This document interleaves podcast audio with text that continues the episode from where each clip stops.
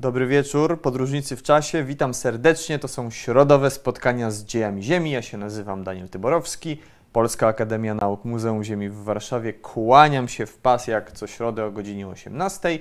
Y, dzisiaj temat enigmatyczny, tak nazwałem yy, bardzo, bardzo tajemniczo ten wykład skrzydlate rekiny kontra czy versus filtrujące olbrzymy. Za chwilę okaże się, co się kryje za tym y, dziwnym y, tytułem.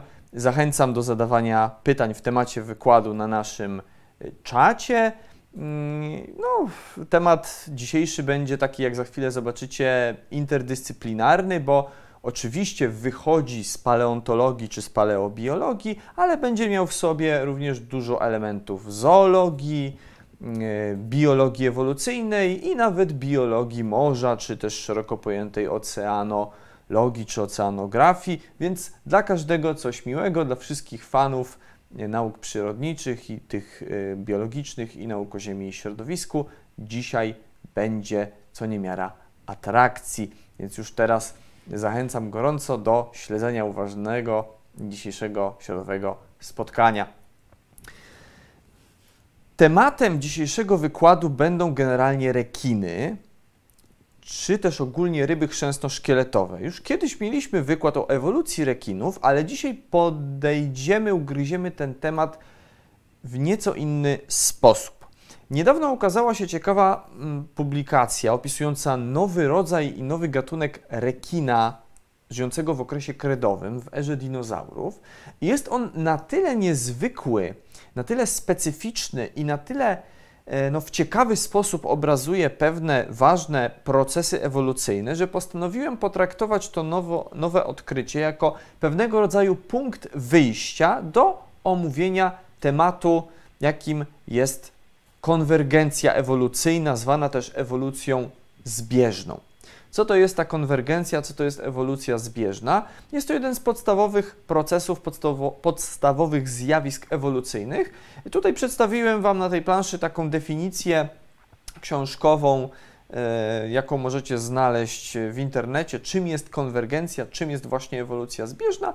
Jest to proces powstawania e, morfologicznie i funkcjonalnie podobnych cech w grupach organizmów odlegle spokrewnionych ze sobą i do powstawania tych cech dochodzi na skutek tego, że takie niespokrewnione, jakoś szczególnie blisko ze sobą organizmy żyją w podobnych warunkach środowiskowych bądź takich samych warunkach środowiska. Czyli mamy, mamy drzewo rodowe, drzewo ewolucyjne organizmów. I jakieś organizmy z zupełnie różnych gałęzi na tym drzewie żyją w podobnym środowisku, podobne warunki środowiska, ciśnienie, temperatura, nasłonecznienie, y, zasolenie, dostęp biogenów, y, dynamika środowiska w ogóle są na tyle podobne, że sprawiają, że te niespokrewnione ze sobą bliżej organizmy, to mogą być zwierzęta, to mogą być rośliny, to mogą być różne inne organizmy, stają się do siebie podobne morfologicznie, czyli z wyglądu i funkcjonalnie, czyli pewne części ich ciała bądź całe ich ciała, całe te organizmy, e, no, pełnią podobne funkcje, czy też sprawują podobne funkcje. E, I tutaj wypisałem Wam kilka takich, mm, takich najbardziej sztampowych przykładów tej konwergencji, które pewnie, którą pewnie kojarzycie. Mamy oczywiście podobieństwo waleni, które są ssakami, ichtiozaurów, które są gadami, do ryb, też no ryba rybie nierówna, ale powiedzmy do takiego rekina dajmy na to. Dosyć, dosyć zbliżone powierzchowne podobieństwo morfologiczne i funkcjonalne i taki ichtiozaur i orka i duży rekin kształtem mniej więcej mm, są do siebie zbliżone i zajmują podobne nisze ekologiczne, czyli też funkcjonalnie są do siebie zbliżone. Oczywiście są między nimi pewne różnice, yy, na przykład konstrukcja płetwy ogonowej, ale generalnie plan, taki ogólny plan morfologiczny, kształt ciała i yy, yy, funkcja tego organizmu w ekosystemie będzie podobna. To samo się tyczy na przykład mm, na, na podobieństwo tych kręgowców latających. No mamy pterozaury, ptaki i nietoperze. To też w każdym się szanującym podręczniku do biologii ewolucyjnej będzie przedstawiony zestaw takich analogicznych struktur, właśnie gdzie mamy mm, mamy skrzydło pterozaura, mamy skrzydło nietoperza, mamy skrzydło ptaka i jeszcze niech będzie, że skrzydło owada. Mimo, że owady są już w ogóle bardzo, bardzo daleko na drzewie rodowym zwierząt, to w zasadzie jest to efekt konwergencji. Skrzydła u owadów powstały zupełnie niezależnie od skrzydeł u nietoperzy, a skrzydła u ptaków jeszcze inną drogą, zupełnie niezależnie, i skrzydła pterozaurów jeszcze inną drogą. Zupełnie niezależnie te organizmy wykształcają podobne cechy morfologiczne i co za tym idzie funkcjonalne. No i podobieństwo takiej jaszczurki do, dajmy na to, traszki, która jest płazem e, ogoniastym, też wynika jak najbardziej ze zjawiska konwergencji ewolucyjnej. Tutaj jeszcze, y, no tak żeby Wam zobrazować to, na czym to zjawisko polega, ten najbardziej sztampowy, klasyczny przykład, który w podręcznikach biologii ewolucyjnej, czy w ogóle biologii, y, nawet takiej szkolnej, przynajmniej za, jak to się mówi, moich czasów, takie obrazki były w tychże podręcznikach, mamy konwergencję y, właśnie ryb, gadów i ssaków do konwergencję, która wynika z życia w środowisku y, morskim, z tego, że jest się dużym takim śtigłym drapieżnikiem oceanicznym stojącym na szczycie łańcucha pokarmowego, więc w przypadku ryb może być to wielki rekin, w przypadku gadów ichtiozaur, a w przypadku no, ssaków będą to walenie. Tutaj akurat y, jako przykład tych waleni mamy y, mamy morświna, więc taki powiedzmy nasz polski, bałtycki element w, w tym zjawisku konwergencji. Mm, przyznacie, że zwierzęta dosyć do siebie podobne na pierwszy rzut oka. Myślę, że dla jakiegoś, e, no, kogoś, kto nie ma doświadczenia z biologią, kogoś, kto nie ma doświadczenia z zoologią, z paleontologią, to taki rekin z ichtiozaurem może być do pomylenia na pierwszy rzut oka. Y, no, u morświna widzimy, że on ma chociażby płetwę ogonową inaczej zorientowaną, bo u ssaków to poszło troszeczkę innymi drogami, ale to w gruncie rzeczy są różne przepisy, wynikające z różnej pierwotnej anatomii takich lądowych przodków, które doprowadzają jednak do no, powstania podobnych adaptacji, mimo że tutaj płetwa u waleni będzie pozioma, a u gadów pionowa i u ryb też pionowa, no to w gruncie rzeczy nie ma to większego znaczenia, jak ta płetwa jest zorganizowana. Yy, bo, bo w zasadzie no, pełni te, te same funkcje, prawda? Więc na tym z grubsza polega zjawisko konwergencji ewolucyjnej. Bardzo często zdarza się tak, że w ewolucji, na skutek tego, że mamy ograniczoną liczbę środowisk na naszej planecie, ograniczoną liczbę czynników, które oddziałują sobie na, na no, organizmy żywe, to dochodzi do powstawania form, które są zbliżone kształtem i funkcją w ekosystemie, chociaż nie są swoimi szczególnie bliskimi kuzynami. I na tym się dzisiaj skupimy. Zanim przejdziemy do, do, tego, do tych rekinów, o których ma być dzisiejszy wykład, no to kilka takich przykładów konwergencji jeszcze z życia codziennego, które możecie kojarzyć. Y, no, konwergencja wśród ssaków drapieżnych, w tym wypadku podobieństwo mięsożernych łożyskowców do torbaczy.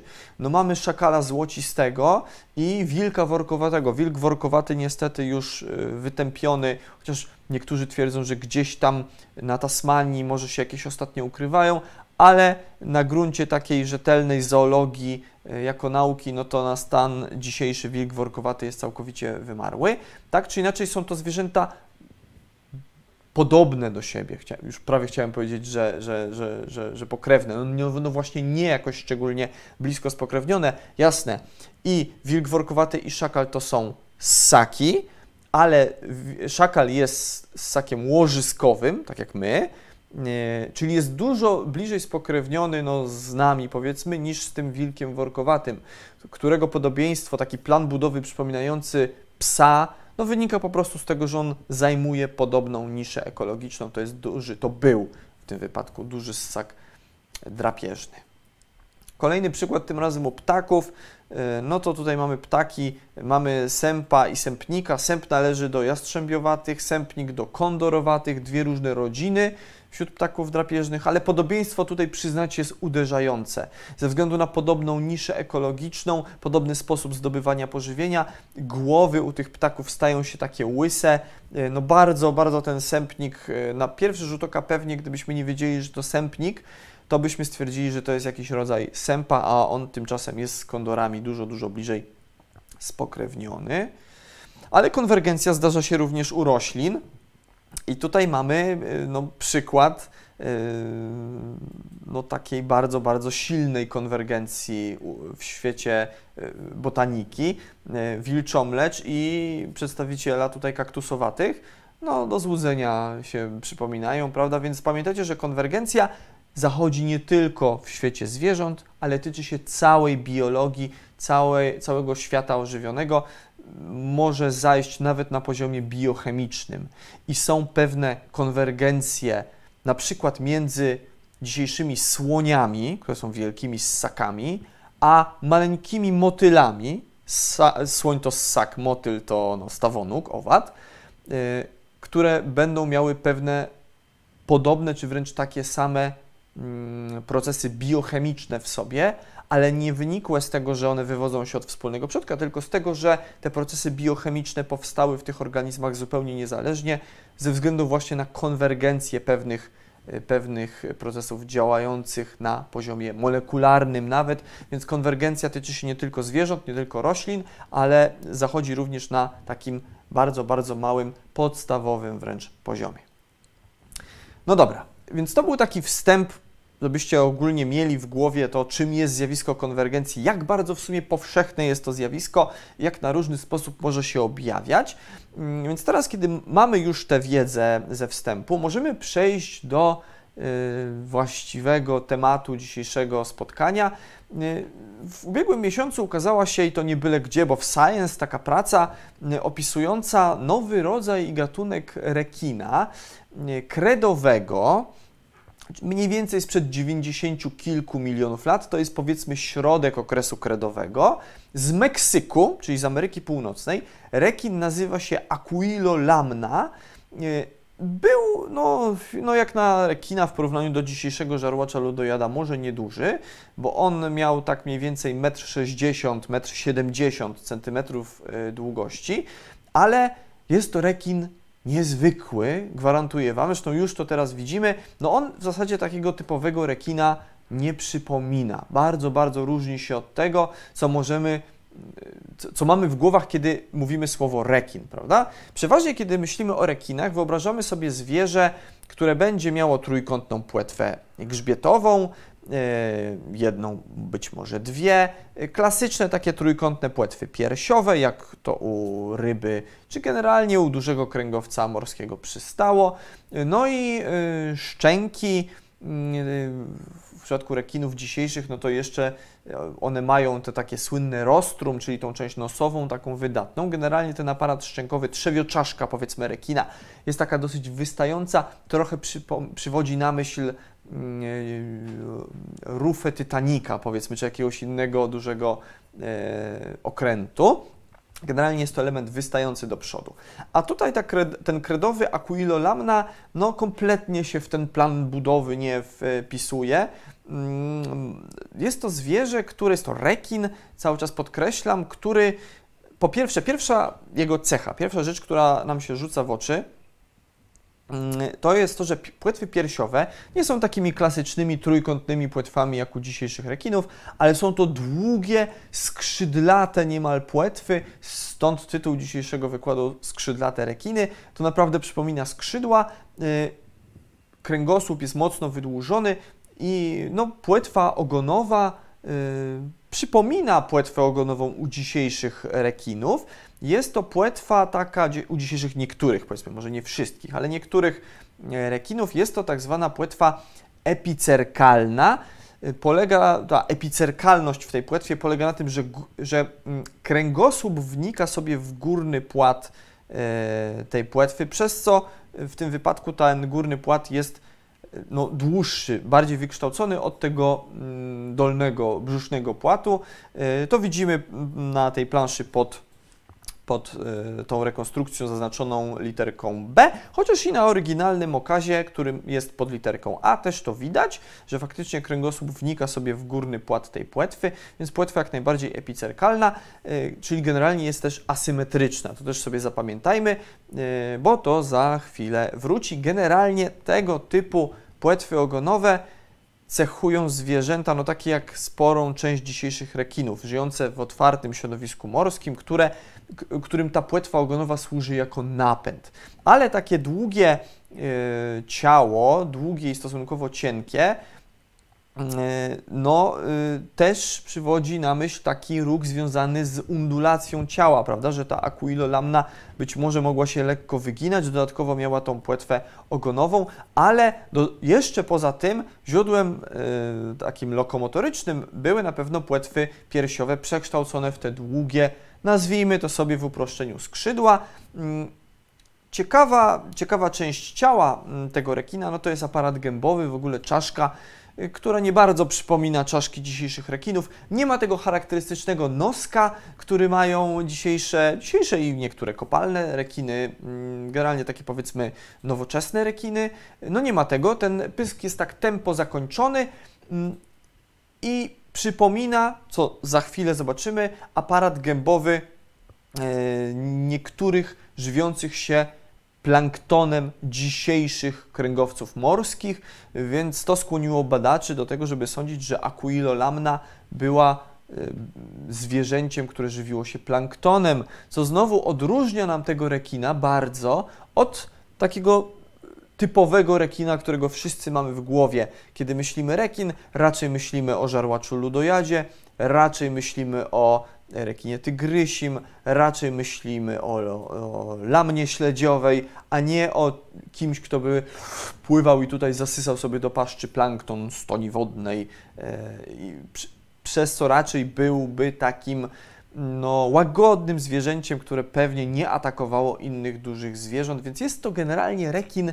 odbiegający bardzo od tego, co zwykliśmy o tych e, rybach sądzić. Więc to był taki żyjący w kredzie, całkiem duży, no bo mający, mający prawie 2 metry długości zwierz, pływający po morzach, przynajmniej tutaj północnej części świata, czy powiedzmy południowej części dzisiejszej Ameryki Północnej, a w tamtym czasie w środku kredy, no to też już Ameryka Północna była odłączona od reszty lądów i od Gondwany i od Laurazji, yy, więc, więc generalnie ta powiedzmy taka no, zachodnia część zachodnia i północno-zachodnia część świata, tam sobie tego typu zwierzęta pływały.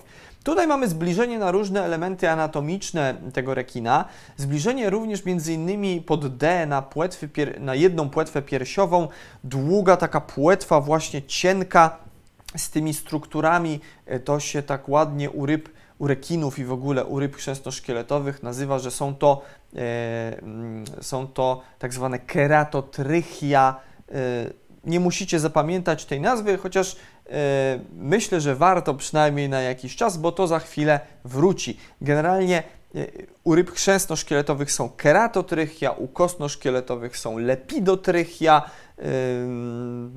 ale e, za chwilę okaże się, że te struktury często są do siebie bardzo, bardzo zbliżone i tutaj zapamiętajmy, jak, jak te płetwy piersiowe u Aquilolamna wyglądają.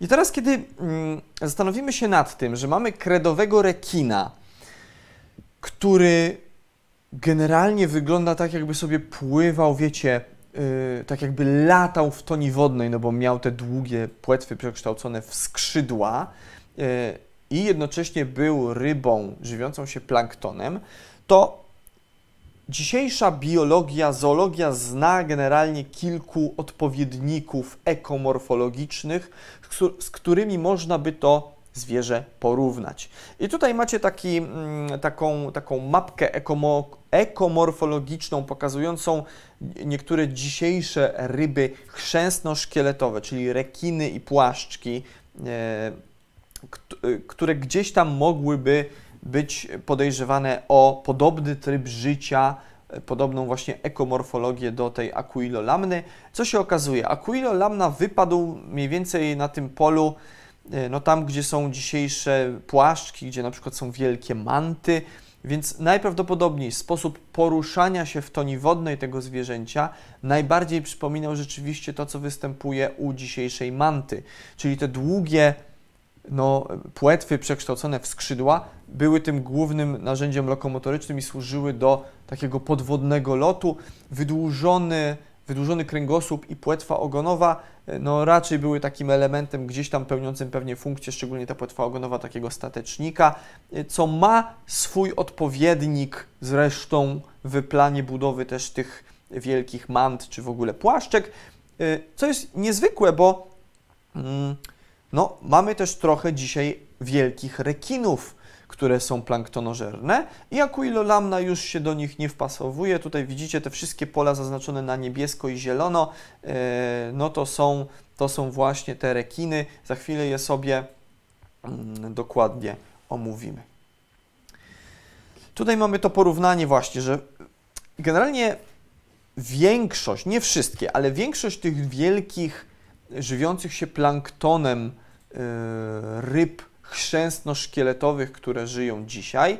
To są historie stosunkowo młode, ewolucyjnie, to są gdzieś powiedzmy linie, które sięgają początków e, ery kenozoicznej, czyli tej, w której my dzisiaj żyjemy.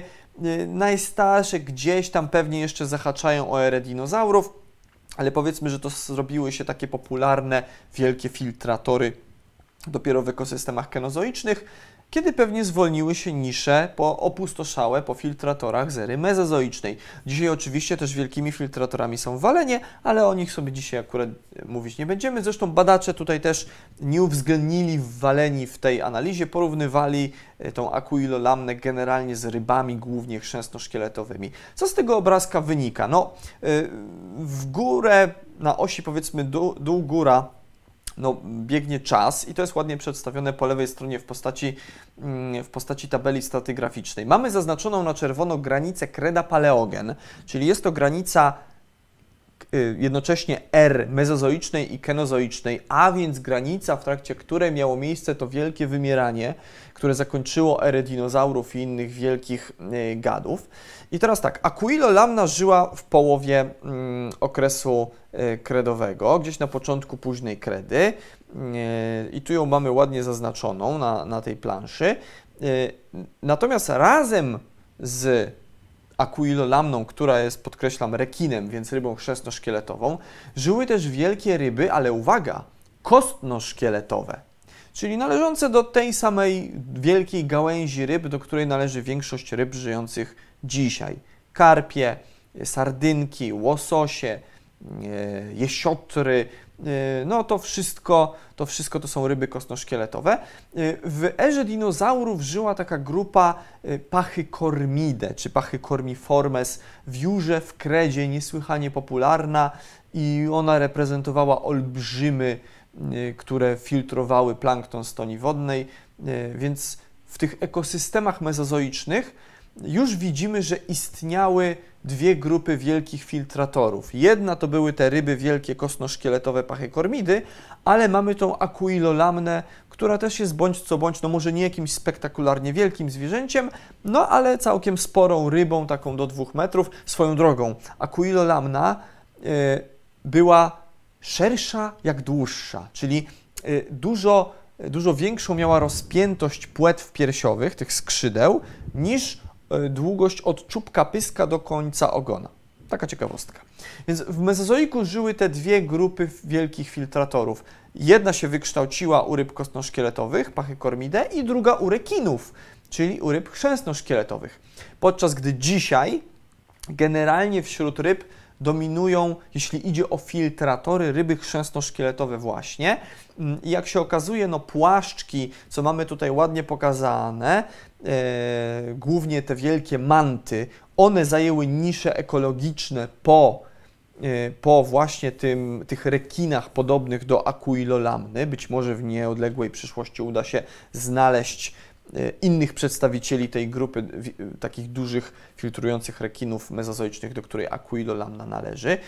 No i po ich wymarciu właśnie te manty zajęły ich miejsce, one się upodobniły ekomorfologicznie do tego rekina, natomiast te nisze po e, filtrujących kostno-szkieletowych pachykormidach zajęła cała gama wielkich rekinów. Więc tutaj dla każdego coś miłego. Każdy znalazł to, tu swoje miejsce. To jest ciekawe.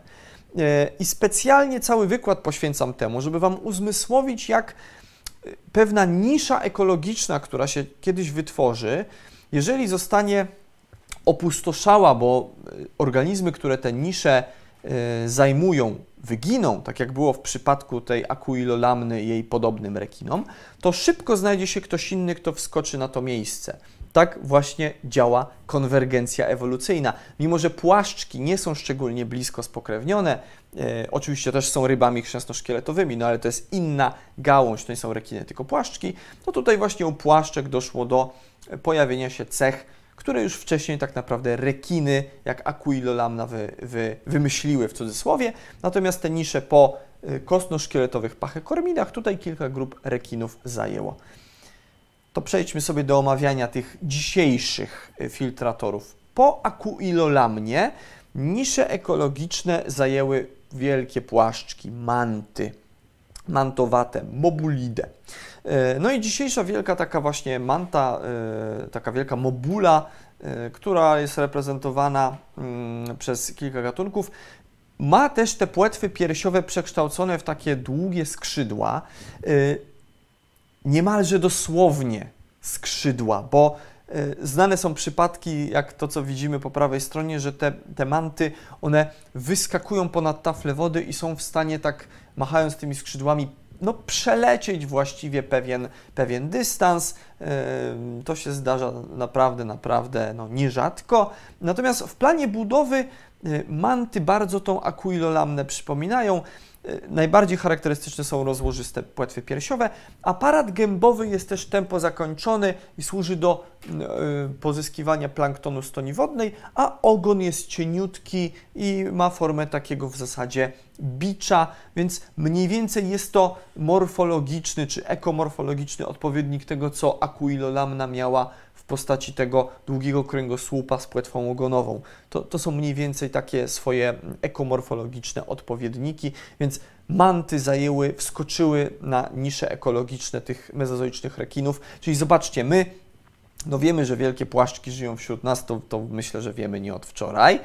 E, I dopiero niedawno udało się opisać rekina, który zajmował tę niszę ekologiczną przed mantami. Czyli my tak naprawdę żyjemy dzisiaj ze zwierzętami, które nie jako pierwsze wymyśliły w cudzysłowie tę niszę ekologiczną, ale wskoczyły na nią, zajęły ją, kiedy ten, kto wcześniej ją zajmował, wyginął. Więc pamiętajcie o tym, że zawsze jak będziecie widzieć mantę, że jest to dziedzictwo akuilolamny, kredowego, filtrującego rekina. No manty są niesamowite i to jest ogromne wyzwanie dla nurków dzisiaj, żeby, prawda, sobie taki, taki myślę, rarytas dla nich, żeby sobie z tymi mantami popływać. Naprawdę wygląda to jak podwodny lot, zresztą tak się fachowo ta technika pływacka u, u kręgowców nazywa. E, one często zbierają się w takie wielkie ławice, tych mant tam może być bardzo, bardzo dużo i sobie migrują na duże odległości. Wygląda to bajecznie. Polecam sobie na YouTubie takie filmiki z mantami pooglądać. Naprawdę można zapomnieć, że to wszystko się dzieje pod wodą i to wygląda tak, jakby one rzeczywiście lata leciały, fruwały.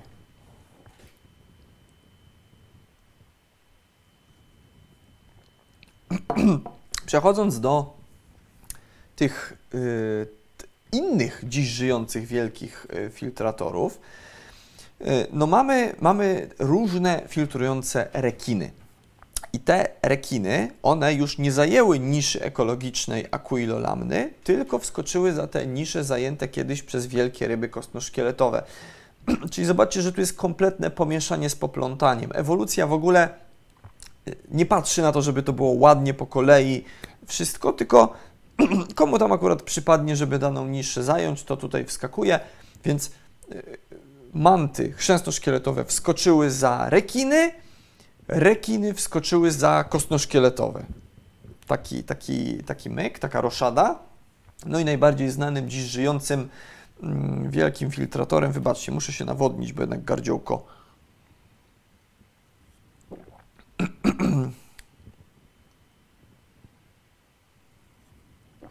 Dobra, powinno być ok. Najbardziej znanym dziś żyjącym wielkim filtratorem jest oczywiście rekin wielorybi, Rhincodon typus, tak się nazywa ten gatunek. E, jedyny dziś żyjący przedstawiciel rodziny Rhincodontidae, e, największy rekin, jaki żyje dzisiaj na Ziemi i tak naprawdę największa ryba chrzęsno-szkieletowa, jaka dzisiaj żyje na Ziemi. Z tym, czy w ogóle największa ryba, jaka dzisiaj żyje na Ziemi, z tym bym chyba polemizował, bo jest kilku konkurentów wśród ryb kostno-szkieletowych. Jest wstęgor królewski, jest samogłów, zależy czy mówimy o masie czy o długości. Największa ryba chrzęsno-szkieletowa dzisiaj to właśnie rekin wielorybi, olbrzymi taki właśnie no, no, no, przejący walenia rekin żywiący się planktonem. Jak kiedy popatrzymy na zbliżenie z prawej strony na jego aparat gębowy, to to bardziej przypomina aparat gębowy dzisiejszego, ja wiem, suma niż, niż e, takiego no, szanującego się rekina, chociaż sumy oczywiście są zaciekłymi drapieżnikami i w swoim aparacie gębowym mają tarkę z ostrych, zdzierających skórę z ciała swojej ofiary zębów drobnych.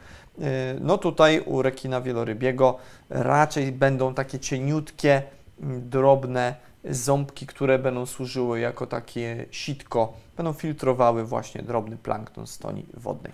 Ale o rekinie wielorybim to pewnie każdy słyszał. Natomiast to nie jest jedyna e, e, rodzina wielkich filtrujących rekinów, jaka żyje dzisiaj. Tę niszę pozostawioną przez wielkie pachykormidy e, udało się podzielić na trzy rodziny rekinów. Więc jedna to jest ta, jedyna, ta rodzina reprezentowana dzisiaj tylko przez rekina wielorybiego, a druga to są rekiny, no, które tutaj swoją nazwę swojej rodziny bardzo zawdzięczają wielorybom.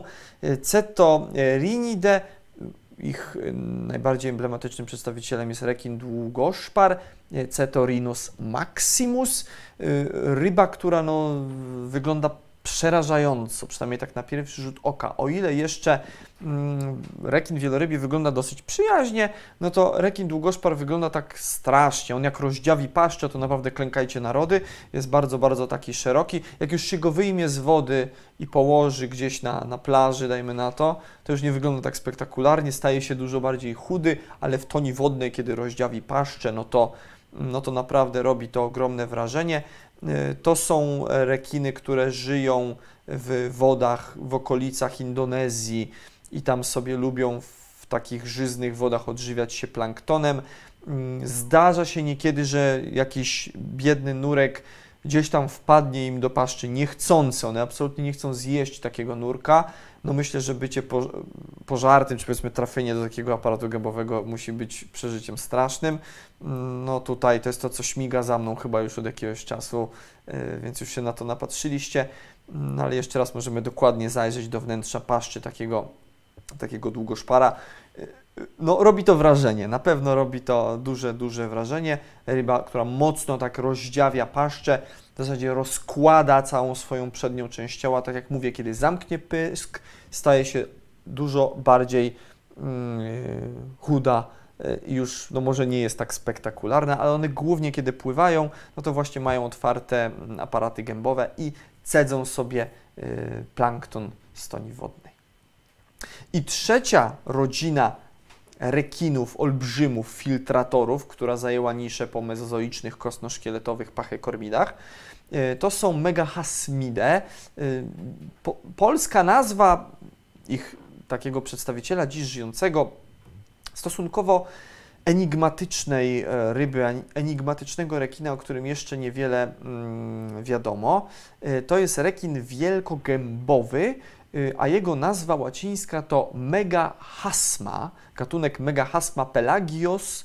Y, no i tak chciałoby się dosłownie przetłumaczyć nazwę Megahasma na po prostu wielka paszcza i to jest dużo bardziej no, odjazdowa nazwa niż rekin wielkogębowy, chociaż to też jest całkiem klawa, klawa ksywa, ale taka Megahasma, rekin stosunkowo rzadki w porównaniu z długoszparami czy rekinami wielorybimi. Y, on ma takie zęby z przodu z przodu pyska, które też służą do odcedzania drobnego pokarmu. Duże rozmiary potrafi osiągać, co widzimy e, na prawej planszy. Tutaj taka mega hasma, wielka paszcza wy, mm, wyłowiona przez e, rybaków. E, ciekawostka, takie zęby mega hasmy spotykane są z terenów Europy, mm, więc miejsca, gdzie dzisiaj te rekiny raczej nie występują dokładnie z Belgii, takie drobne ząbki megahasmy. Zobaczcie, wielki rekin, który może osiągać e, no, 6-7 metrów długości. mm, to największe osobniki takie rozmiary osiągają. Z całego takiego wielkiego zwierza, sześciometrowego, zostają maluśkie ząbki. No bo rekiny oczywiście jako ryby chrzęsno-szkieletowe generalnie w stanie kopalnym się nie zachowują poza jakimiś wyjątkowo, mm, e, wyjątkowo takimi sprzyjającymi warunkami.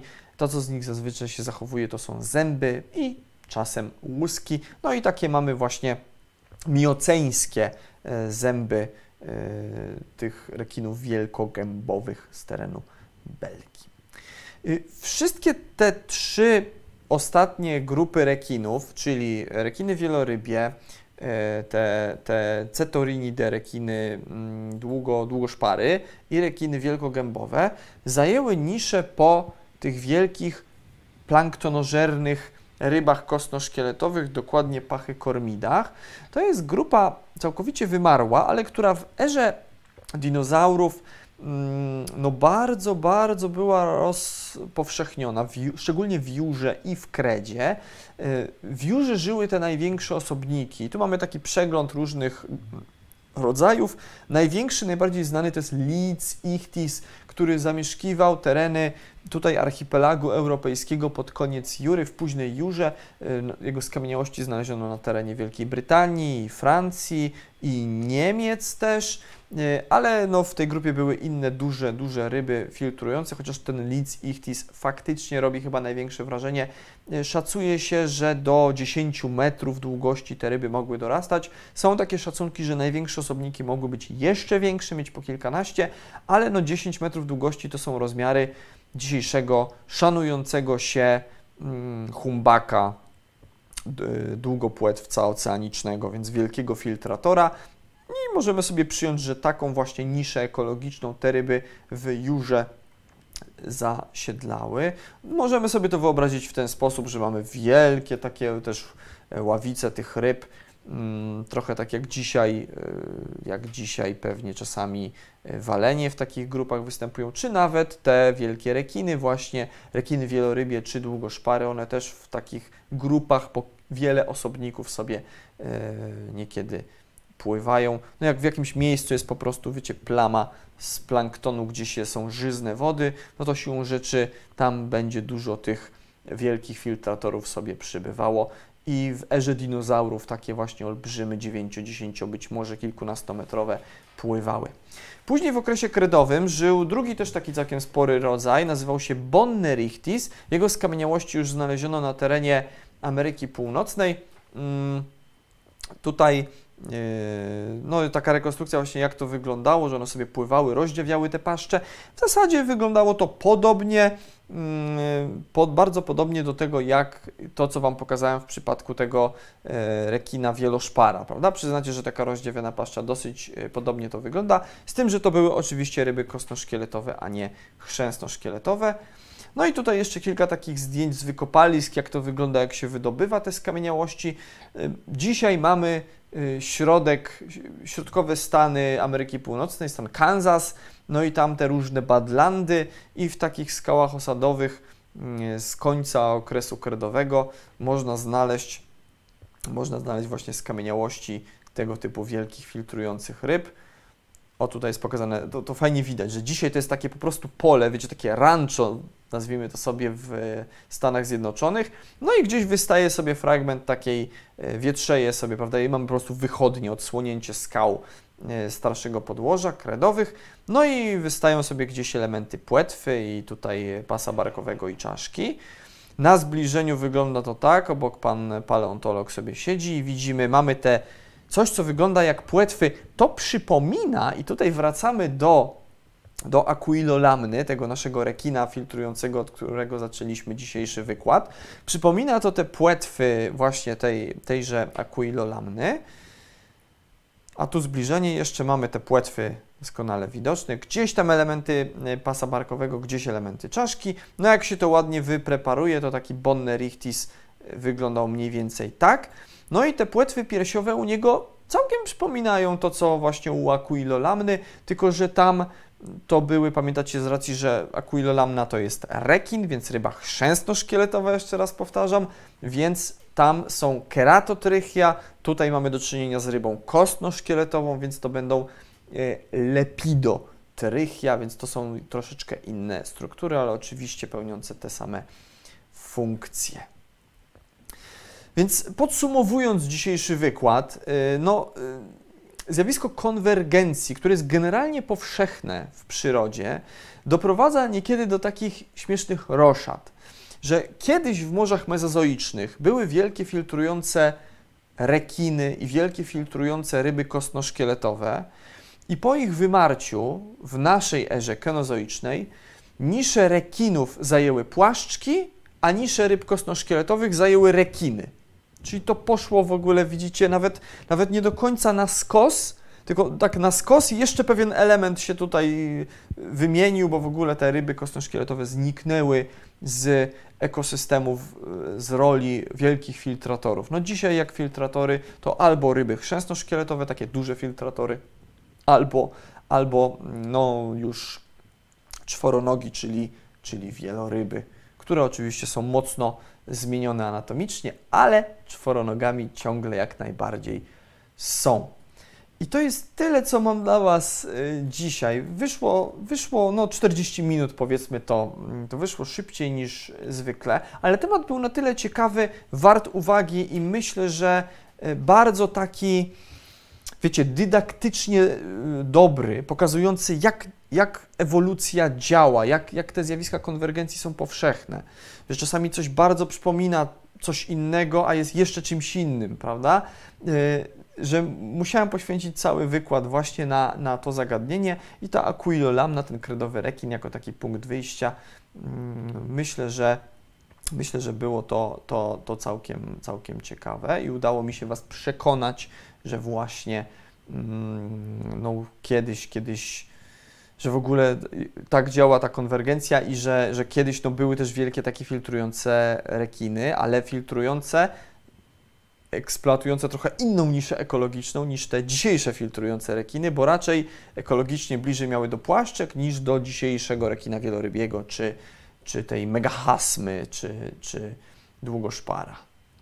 Jak to śmiesznie czasem ta ewolucja działa. Dobrze, zobaczmy, co tam pisaliście. Możemy sobie pogadać teraz.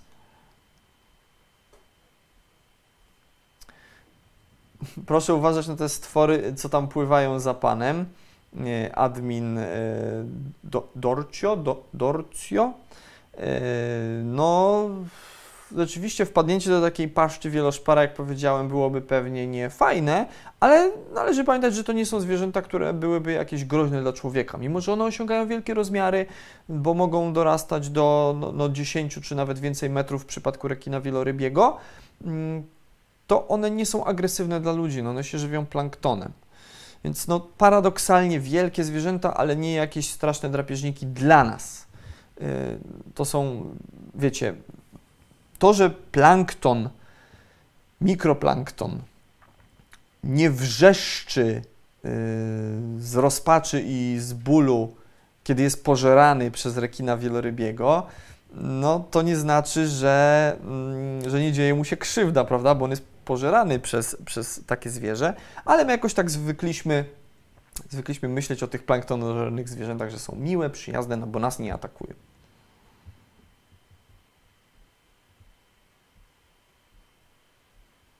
Skrzydło pterodaktyla, ptaka nietoperza i owada homologiczne i analogiczne. Mm, zadanie z konkursu kuratoryjnego. E, Tomasz Jagusztyn. Tak, i homologiczne, i analogiczne. To znaczy one. Mm, znaczy tak, owada, owada nie, owada bym wykluczył z tej układanki. Natomiast jeżeli zastanowimy się nad skrzydłem pterozaura, ptaka i nietoperza, no to są tam kości oczywiście, które są homologiczne względem siebie, czyli mamy, nie wiem, wiecie, kość ramienna u pterozaura będzie tym samym, co kość ramienna u ptaka i u nietoperza. Yy, jakieś elementy śródręcza też tam odnajdziemy nawet powiedzmy u ptaków, które mają mocno zmodyfikowaną anatomię skrzydła. Yy, więc to będą w pewnym sensie, to są struktury homologiczne, no ale też analogiczne, przez to, że one się przystosowały do lotu na skutek tego, że są to zwierzęta mające podobną niszę ekologiczną, prawda? Ze skrzydłem owada, tu bym uważał, to już skrzydło owada e, będzie analogiczne wyłącznie, e, bo ono pełni taką samą funkcję, jest podobną adaptacją do lotu po prostu, ale już nie byłaby to struktura homologiczna z, ze skrzydłem na przykład nietoperza. To już jest co innego. To powstało zupełnie, zupełnie niezależnie i tam raczej w środku nie będzie elementów homologicznych. Bo ile mówię, same skrzydła u kręgowców powstawały niezależnie, więc są analogami, no to też są w pewnym sensie homologami, bo mają w sobie kości, które będą, będą homologiczne.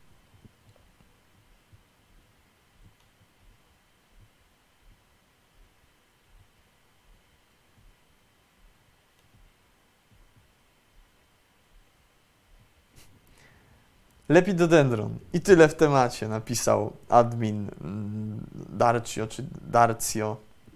Tak, tak, widzę, że Wam się tematy roślinne z poprzedniego wykładu spodobały.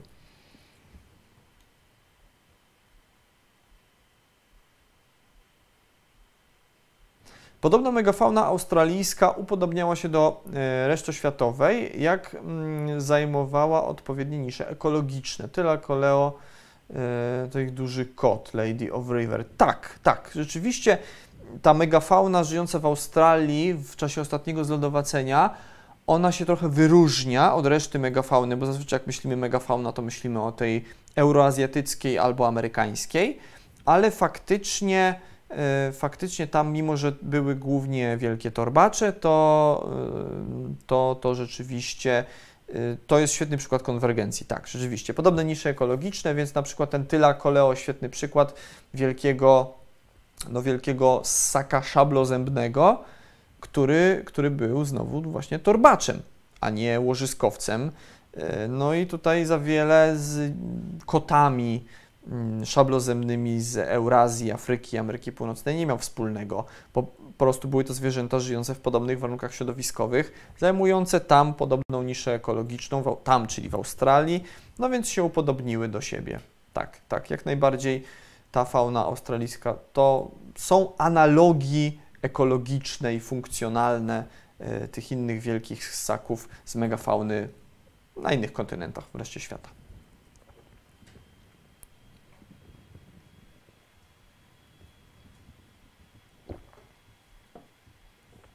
Konwergencja to nie tylko gatunki, to też pomysły, mm, na przykład na krew u kręgowców i hemolimfę u mięczaków.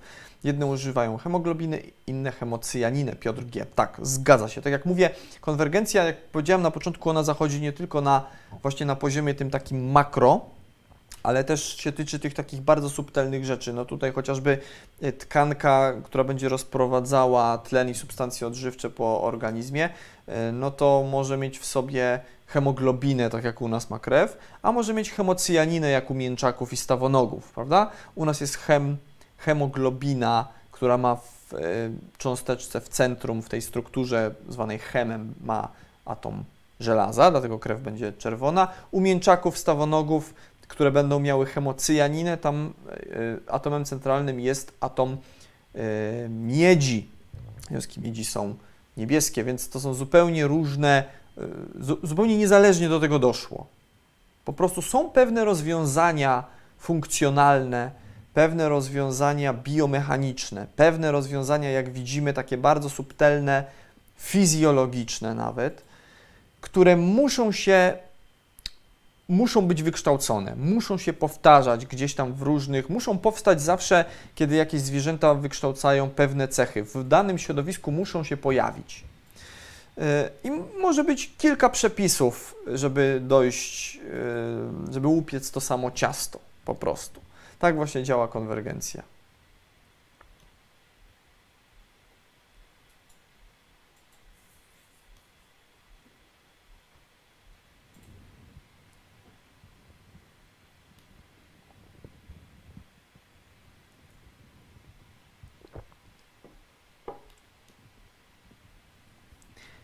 Keratotrychia. Lady of River pyta. Keratotrychia. U chrzęsno-szkieletowych, u kostno-szkieletowych lepidotrychia.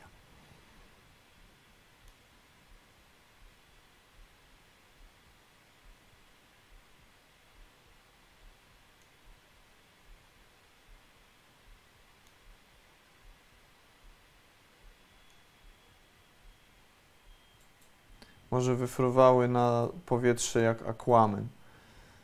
No, tak jak w końcówce Aquamena on wyleciał ponad taflę wody, no to tak dzisiaj mniej więcej wyskakują manty. Więc uciekając przed jakimś drapieżnikiem, Aquilo jak najbardziej mogłaby też wyskoczyć ponad taflę wody w ten sposób, zajmując właśnie podobną niszę ekologiczną, mając te płetwy piersiowe przekształcone w takie skrzydła, nie widzę żadnego problemu. Myślę, że to się zdarzało i to pewnie nierzadko.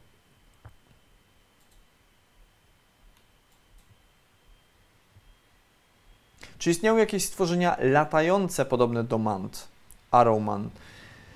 Latające w takim dosłownym sensie, no ja bym odpowiedział na to w ten sposób, że manty są w pewnym sensie latające, y, bo one wyfruwają ponad tafle wody i potrafią latać. Ale jeżeli już się trzymamy takiego naprawdę dosłownego znaczenia terminu latanie, mm, to no, podobne do manty tak bardzo, bardzo morfologicznie to chyba nie. Chociaż duże niektóre pterozaury miały powierzchnię nośną, podobnie zorientowaną, co manta ma na swoich płetwach. Ale no to już jest taka grubo ciosana, bardzo, bardzo daleka analogia, prawda? Coś takiego naprawdę podobnego do manty w środowisku powietrznym, generalnie w, yy, coś sobie fruwało, to raczej nie.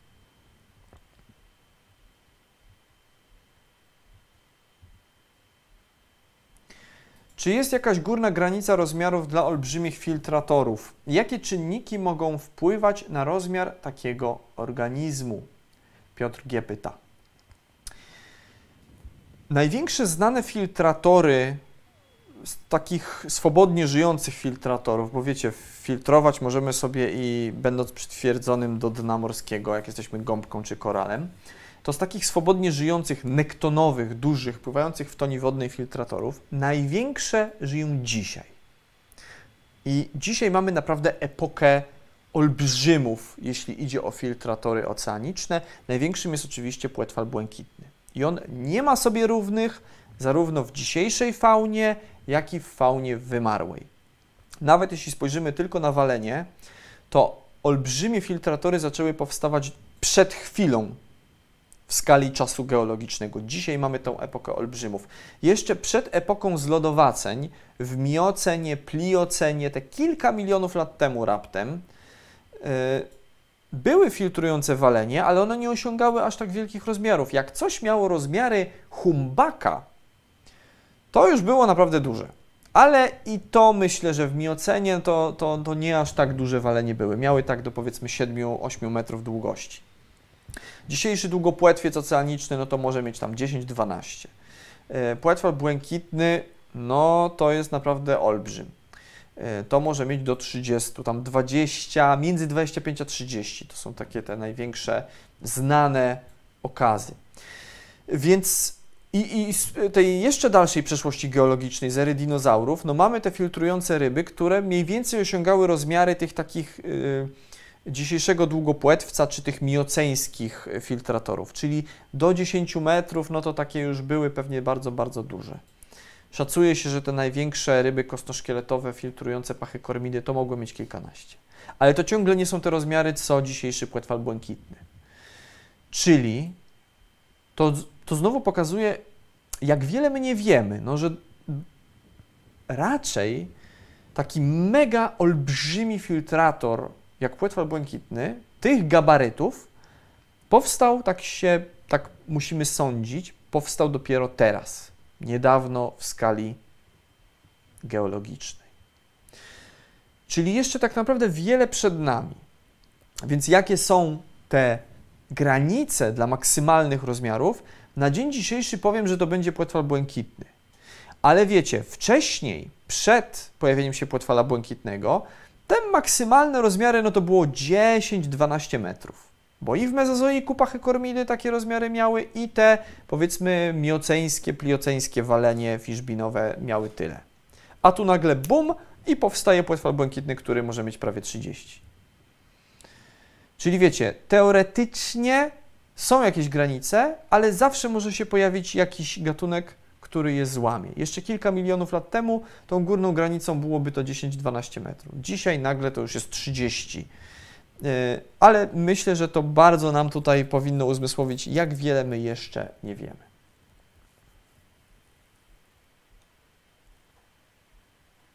Plankton jest pożywny i umożliwił osiągnięcie dużych rozmiarów. Lady of River, tak, tak. Plankton jest niezwykle pożywny. Wyobraźcie sobie, że chyba jednym z najbardziej e, wysokoproduktywnych środowisk na naszej planety, na naszej planecie, e, jest tak zwana konwergencja antarktyczna. To jest ten obszar wód odciętych od reszty Oceanu Światowego, który jest wokół Antarktydy, czyli generalnie morza w Antarktyce.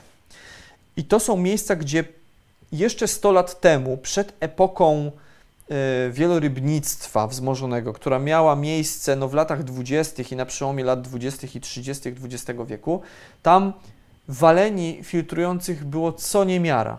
Co niemiara. Dzisiaj one i tak tam występują ciągle, ale różnorodność biologiczna tych zwierząt jest dużo, dużo mniejsza niż, niż te 100 lat temu jeszcze. Człowiek je po prostu w większej mierze wytępił. E, sądzi się, że e, tak badacze twierdzą, eksperci odwaleni, że to się odbuduje w końcu. Jak człowiek wyginie, to już na pewno się odbuduje. To już walenie tam powrócą i być może powstaną jakieś inne olbrzymy filtrujące, żyjące w tym wysokoproduktywnym ekosystemie konwergencji antarktycznej. Tak czy inaczej, tak. Plankton jest niezwykle odżywczy i te środowiska właśnie z plamami planktonu w tych chłodnych morzach, które się znajdują na przykład w Antarktyce, to są niezwykle, niezwykle wysokoproduktywne ekosystemy. Przede wszystkim też wiecie, no tego planktonu jest bardzo, bardzo dużo tak naprawdę.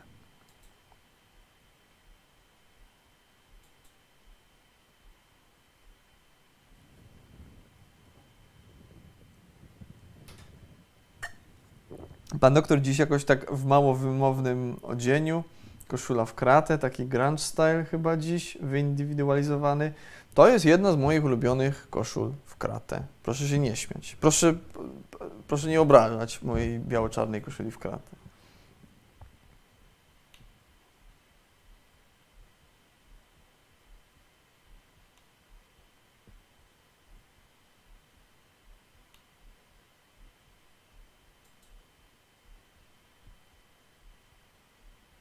Czytałem gdzieś, że orki polują na rekiny, a dokładnie na ich wątroby, majki, majki.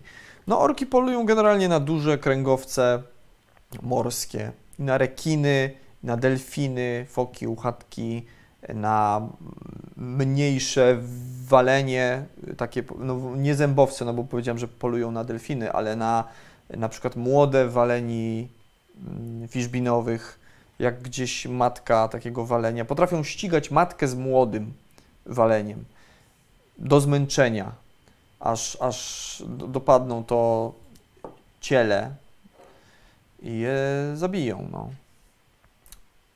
Także rekina się też na pewno nie boją. Polują na wszystko, jak dilofozaur napisał.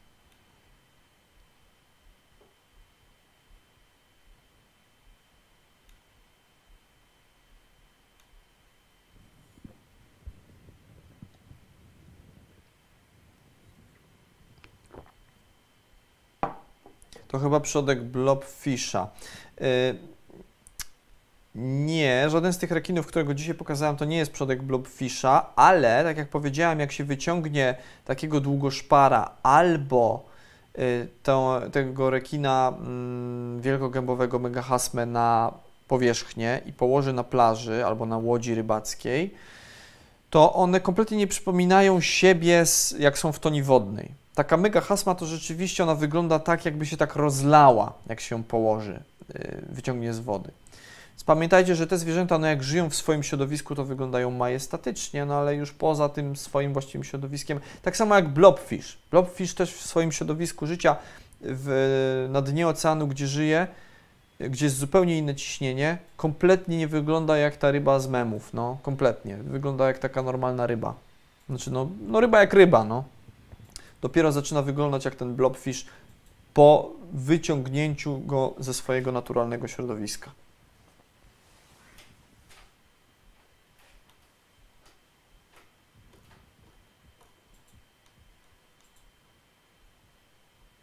Czy będą odcinki o krokodylomorfach i synapsydach DJ Carlos? Będą, pewnie o synapsydach będzie za jakiś czas wykład.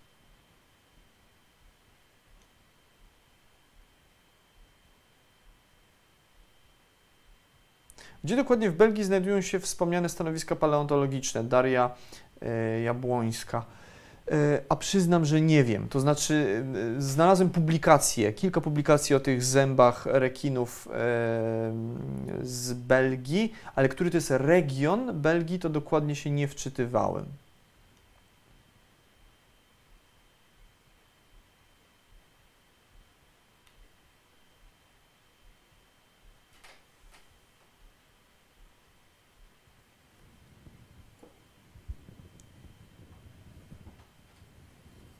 Fajny by był wykład o tym, mm, w którym byłoby pokazane, jak wyglądały tereny Polski podczas każdego okresu, na przykład od Kambru do Kredy, czy te tereny były pod wodą, czy nie, jakie zwierzęta tam żyły, jakie rośliny, itp. admin Darcio. Jest taki wykład, yy, nawet, nawet są dwa takie wykłady. Yy, jeden się nazywa Mapy dawnej Ziemi, a drugi Geologiczna historia Polski chyba, albo Historia geologiczna Polski, jakoś tak. Tam jest dokładnie to, co tutaj zostało w tym komentarzu zawarte.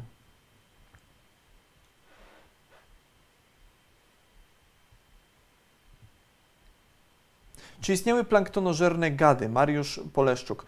No była jakaś taka koncepcja, że być może niektóre ichtiozaury, szczególnie takie pierwotne triasowe, przypominały, mm, przypominały Mm, przypominały dzisiejsze walenie fiszbinowe, ale nie ma na to takich e, mocnych dowodów anatomicznych. Natomiast były takie plezjozaury kredowe, o, którym też, o których też Wam kiedyś opowiadałem tutaj, które żyły w okolicach, właśnie w, też w e, rejonach e, Antarktyki, tak jak nie, większość tych, powiedzmy, takich znanych waleni dzisiejszych Y, które żywiły się planktonem. I jest taki plezjozaur morturneria, on się nazywa, z takimi zębami długimi, cienkimi do filtrowania, wywiniętymi na zewnątrz. Czyli on ma zęby jakby na zewnątrz, na zewnątrz paszczy, które służyły do filtrowania. Sprawdźcie sobie, morturneria, filtrujący plezjozaur.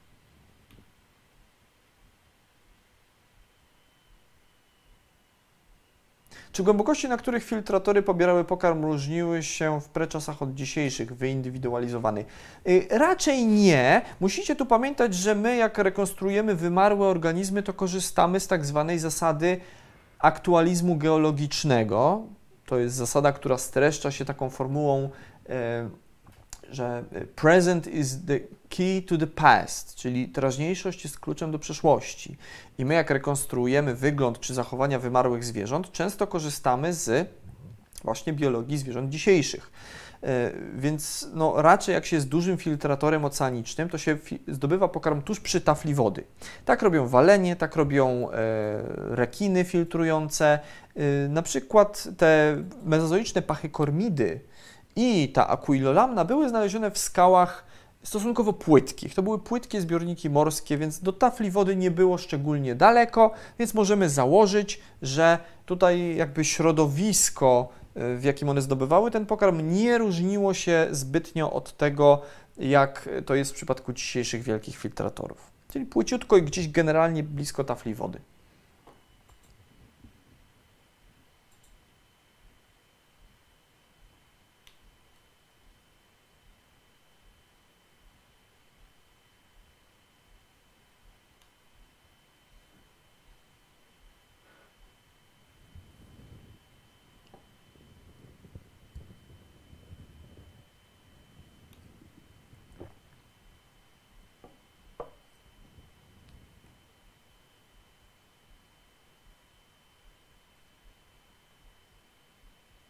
Czy obecność większych filtratorów obecnie niż w czasach kopalnych jest spowodowana większą ilością pokarmu? Czy może inne czynniki o tym zadecydowały? Maciej Hara. Y, nie wiemy na pewno. Tutaj możemy tylko spekulować. Myślę, że w przypadku tego, że dzisiaj powstały te takie super olbrzymy filtrujące, mogły się dołożyć do tego zmiany klimatu. Y, głównie myślę z lodowacenia i to, że generalnie no, nastały epoki lodowe. Wcześniej w miocenie były już czapy lodowe na biegunach, ale miocen był ciągle, ciągle dużo, dużo cieplejszą epoką geologiczną niż czasy dzisiejsze. E, no a jak się robiło chłodniej, to te ssaki zaczęły mieć więcej tkanki tłuszczowej i generalnie osiągać większe, e, większe rozmiary, żeby im było cieplej. Wcześniej w erze dinozaurów, jak żyły te rekiny filtrujące i pachykormidy, to w ogóle nie było czap lodowych, więc było cieplutko. Nie musiały być aż tak duże, więc myślę, że przyczyny bym tutaj w zmianach klimatu się doszukiwał, że chłodne klimaty sprzyjają powstawaniu takich olbrzymich, super olbrzymich filtratorów, ale to jest myślę ciągle takie domniemanie. Nie mamy na to, wiecie, takich twardych, y, dokładnych dowodów.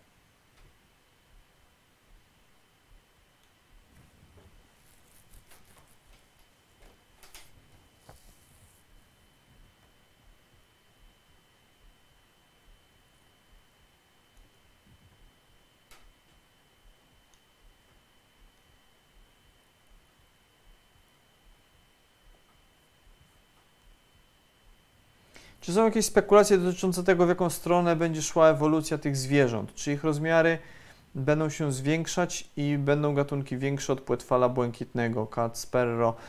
Nie wiemy, to już jest zmyślanie. Kompletnie nie wiemy, dlatego że nie wiemy, jak się zmienią no, warunki środowiskowe w przyszłości, dokładnie jak się zmienią. Nie możemy tego aż tak przewidzieć. Na chwilę obecną, jeżeli tutaj działania człowieka będą postępowały w tą stronę, w którą, w którą y, idą, no to wątpię, czy takie duże walenie w ogóle przetrwają. Chociaż, tak jak mówię, badacze twierdzą, że już się zaczęły odbudowywać powoli te niektóre fauny yy, tych płetwalowatych, ale, ale no ciężko jest przewidzieć, wiecie, jak ta ewolucja dokładnie w przyszłości yy, będzie przebiegała.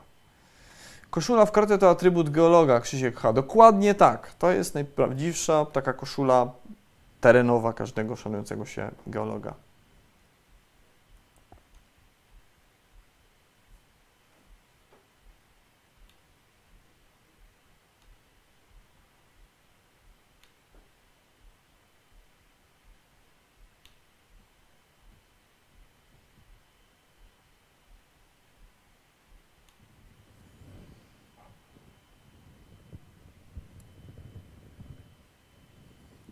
jak człowiek wiginie w końcu jakiś pozytyw. No tak, tutaj widzicie, y, spora część z tych dywagacji o przyszłości y, wychodzi z założenia, że człowiek wyginie za jakiś czas. Żaden gatunek nie trwa wiecznie, więc no jeszcze, wiecie, są szanse dla innych gatunków, a tutaj wiele tych gatunków, y, no, no jednak ich przyszłość zależy od, tego, od naszej działalności.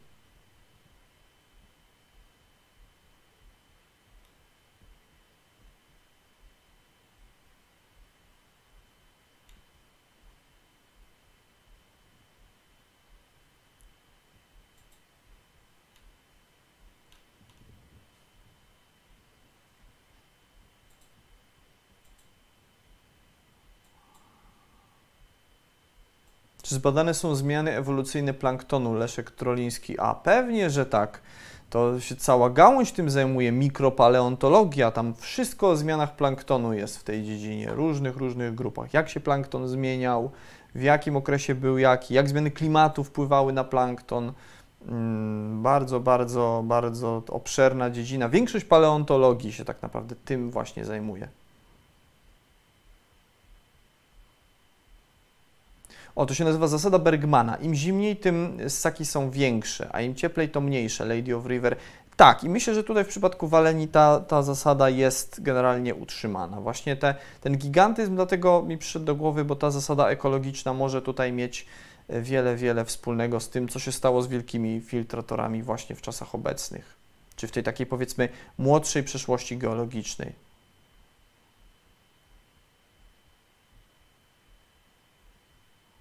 Czy planujesz zrobić wykład o gigantycznych ważkach lub o jaszczurkach żyjących w pniach drzew?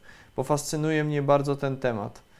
E, Franciszek Najda. Jest taki wykład, miał miejsce tydzień temu, mm, więc polecam sobie odkopać.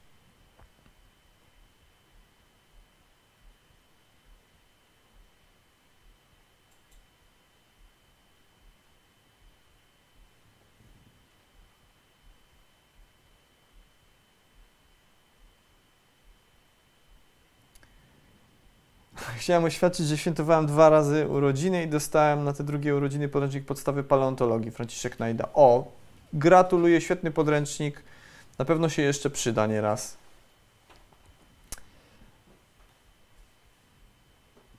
A może jeszcze wykłady o ewolucji człowiekowatych, kotowatych czy psowatych? No dobrze, moi drodzy, to jak już napomknięty został ten temat, to bo będziemy powoli kończyli, to powiem Wam, że za tydzień będzie wykład o ewolucji kotów, czy ogólnie kotowatych, więc specjalnie wszystkich fanów kotów, a wiem, że jest ich na pewno, na pewno, na pewno sporo wśród Was, zapraszam. Będzie dużo o kotach szablozębnych, ale nie tylko. Jakby te koty szablozębne będą tutaj ukoronowaniem naszej mm, przyszłotygodniowej historii, ale opowiemy sobie też o tym, skąd się koty wzięły, e, jak dokładnie przebiegała ich ewolucja, jakie było środowisko życia i jak między innymi zmiany klimatu wpłynęły na ewolucję kotów, bo to, jakie były kocie dzieje, to bardzo, bardzo zmianą klimatu również również zawdzięczamy, więc to już zapraszam za tydzień.